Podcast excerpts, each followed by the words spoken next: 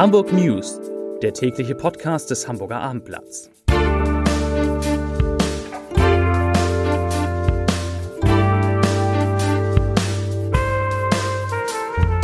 Herzlich willkommen in der neuen Podcastwoche beim Hamburger Abendblatt. Mein Name ist Lars Heider und ich bin sehr, sehr froh, dass ich nicht mehr allein bin in diesem Podcast, denn meine liebe Kollegin Kaya Weber, die ist heute mit dabei und wird gleich den Nachrichtenblock vortragen. Drei Nachrichten in aller Kürze.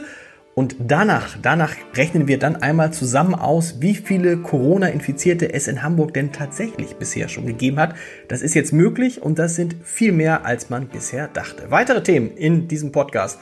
Natürlich die neuen, sehr, sehr, sehr erfreulichen Zahlen zu Corona-Infektionen in Hamburg. Dazu, Kita-Eltern schreiben einen offenen Brief an Bürgermeister Peter Tschentscher. Auto Wichert, der große Autohändler, ist gerettet, zumindest zum Teil. Und ja, die Schulen überlegen, wie sie ihre Abschlussfeiern machen können, ohne gegen die Abstandsregeln zu verstoßen. Nun aber erstmal viel Spaß mit Kaya Weber. Nachricht Nummer 1. In der vierten Runde der Koalitionsverhandlungen haben sich SPD und Grüne am Sonntag auf wesentliche Punkte im Bereich Innenpolitik geeinigt. Polizei und Feuerwehr werden weiter gestärkt. Im Zeitraum von 2016 bis 2024 sollen bei der Polizei 1000 neue Beamte hinzukommen. Bei der Feuerwehr sind es 400. Außerdem sollen neue Feuer- und Rettungswachen gebaut und Kommissariate modernisiert werden. Innensenator Andi Grote von der SPD sagte, die Bekämpfung des Rechtsextremismus in Hamburg sei intensiv besprochen worden. Im Fokus steht dabei das bereits angelaufene Projekt Kompetenznetzwerk Rechtsextremismus. Dieses soll ressortübergreifend arbeiten. Rechtsextremismus sei die strukturell entscheidende Gefahr für unsere gesamte Gesellschaft, Demokratie und unser ganzes Zusammenleben, so Grote. Die strittigen Themen Schwarzfahren und Cannabiskonsum wurden bei den Verhandlungen am Wochenende zunächst ausgeklammert. Am Donnerstag und Freitag werden die Gespräche fortgesetzt. Dann geht es um die Bereiche Justiz, Demokratie und Wirtschaftspolitik. Nachricht Nummer 2. Der Fahrradclub ADFC hat am Sonntag und am heutigen Montag eine Autospur an der Straße an der Alster gesperrt und sie zum Fahrradweg gemacht.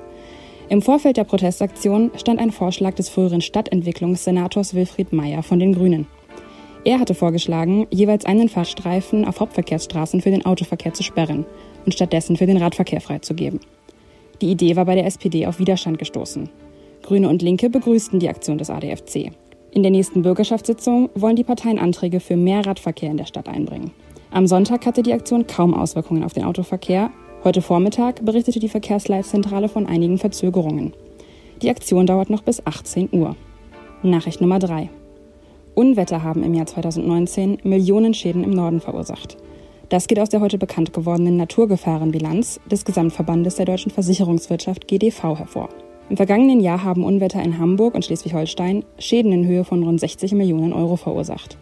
Die Statistik bezieht sich auf Schäden an Häusern, Hausrat, Gewerbe und Industriebetrieben. In Hamburg entstanden Schäden in Höhe von 21 Millionen Euro. Mit 15 Millionen entfällt ein Großteil auf die Beseitigung von Sturm- und Hagelschäden. Aber auch Hochwasser und Starkregen kosteten laut den Versicherern 6 Millionen Euro. So, da bin ich wieder. Und ja, ich habe schon angedeutet, man kann jetzt ausrechnen, wie viele Menschen sich in Hamburg tatsächlich mit dem Coronavirus infiziert haben. Bisher ging das ja nur anhand der Tests, anhand positiver Testergebnisse. Nun gibt es aber eine repräsentative Studie, des Bonner Virologen Henrik Streeck. Das ist ja so ein bisschen, wenn man es böse sagen will, der Gegenspieler von Christian Drosten, dem anderen sehr bekannten Virologen aus Berlin. Dieser Henrik Streeck hat eine repräsentative Studie gemacht, und zwar in der Gemeinde Gangelt in Heinsberg, bekanntermaßen einer der großen Corona-Hotspots in Nordrhein-Westfalen. Und dort hat Henrik Streeck die Daten von 919 Personen aus 405 Haushalten analysiert. Sein wichtigstes Ergebnis dabei, die sogenannte, ein schwieriges Wort, auch kein schönes, die sogenannte Infektionssterblichkeitsrate liegt bei 0,37 Prozent. Und mit der Hilfe dieses Wertes lassen sich auch für andere Regionen realistische infizierten Zahlen errechnen.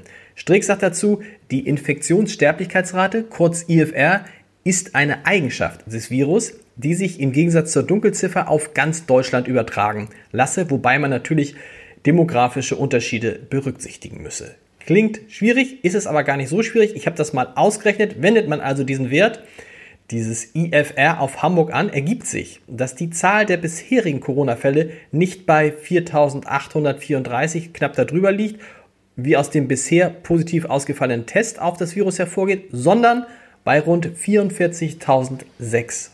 Das ist natürlich eine ganz andere Zahl, also fast mit dem Faktor 10. Leider ist die Herdenimmunität damit noch nicht ganz erreicht, aber immerhin, es sind deutlich mehr als bisher angenommen. Für Deutschland hat der Virologe Streeck übrigens errechnet, dass bei dieser angenommenen Rate von 0,37 Prozent, Sterblichkeitsrate von 0,37 Prozent, schon mehr als 1,8 Millionen Menschen mit dem neuen Virus infiziert sein müssen. Wie gesagt, damit ist die Dunkelziffer, wie von übrigens ja allen Wissenschaftlern, auch von Christian Drosten, längst angenommen, sehr, sehr hoch bei dieser neuen Erkrankung. Was übrigens auch daran liegt, und das hat Streeck auch herausgefunden, dass 22 Prozent der Infizierten, also jeder Fünfte, hat überhaupt gar keine Symptome, merkt also nicht mal, dass er irgendwie krank ist. Ja. Das, wie gesagt, zu den Zahlen 44.600, das kann man so hochrechnen.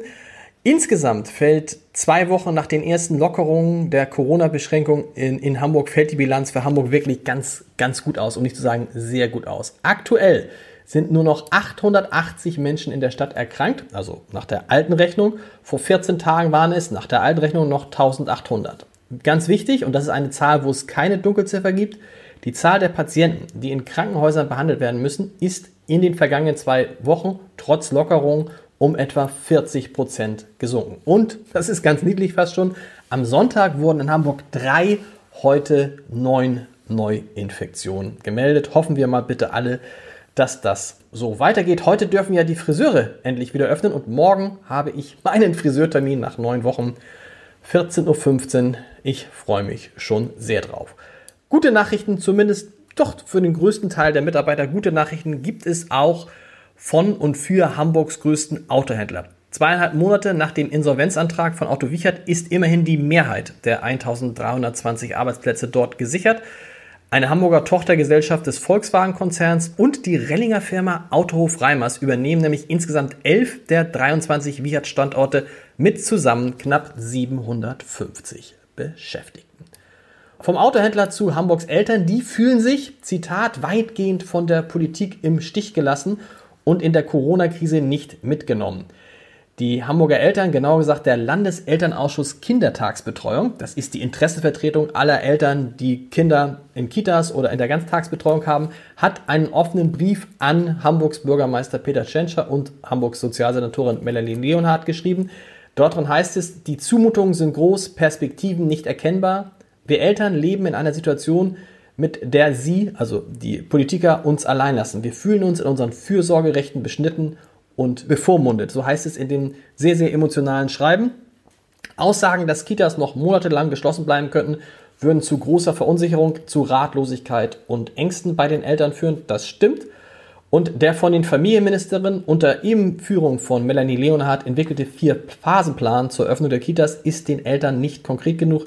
Sie wollen bitte jetzt an weiteren Planungen beteiligt werden. Holen Sie uns ins Boot, heißt es am Ende des Briefes für unsere Kinder. In Hamburgs Kitas werden übrigens derzeit rund 10% aller derjenigen Jungen und Mädchen betreut, die ein Anrecht darauf hätten. Ja, und zum Schluss vielleicht von den kleinsten zu den größten Kindern. Ja, Hamburgs Abiturienten müssen in diesem Jahr auf große Abschlussfeiern leider verzichten. Wir haben mal nachgefragt, was denn da geht in der Schulbehörde und dort heißt es, möglich sei nur, Zitat, in kleinen Gruppen Entlassungszeugnisse zu übergeben. Wenigstens will man offensichtlich verhindern, dass diese Abiturzeugnisse oder Abschlusszeugnisse per Post zugeschickt werden. Familienangehörige dürfen bei den Abschlussfeiern auf keinen Fall dabei sein. Hamburg Schulen, das ist ja klar, wollen ihren 9800 Abiturienten und Abiturientinnen und allen anderen, die jetzt einen Abschluss machen, trotzdem irgendetwas bieten und lassen sich jede Menge einfallen. Was? Das steht morgen im Hamburger Abendblatt und heute Abend schon auf www.abendblatt.de. So, und jetzt auch das eine Tradition, die wir endlich wieder aufleben lassen wollen. Der Leserbrief des Tages. Er stammt von Uwe Schmidt und beschäftigt sich mit, ach, mit Corona. Uwe Schmidt schreibt, wir haben es bei Corona mit etwas Unbekannten zu tun. Deshalb war es richtig, in den Lockdown zu gehen, sich an die Vorgaben zu halten, unser Gesundheitssystem nicht zu überlasten und Tag für Tag Neues zu lernen. Jetzt, da die Maßnahmen gute Erfolge verzeichnet haben, können wir den Weg aus dem Lockdown Schritt für Schritt wagen, um zu verhindern, dass das gesamte Wirtschaftssystem und damit letztendlich auch die Gesellschaft an den Rand des Abgrunds gerät. Wir sollten aber nicht ungeduldig werden und uns weiter diszipliniert verhalten. Hände waschen, Abstand, Maske. da wir noch kein Medikament, geschweige denn einen Impfstoff haben. Ich bin aber optimistisch, dass wir das am Ende alle zusammen gut hinbekommen können. Herr Schmidt, das haben Sie wunderbar gesagt. Wir hören uns morgen wieder. Bis dann. Tschüss.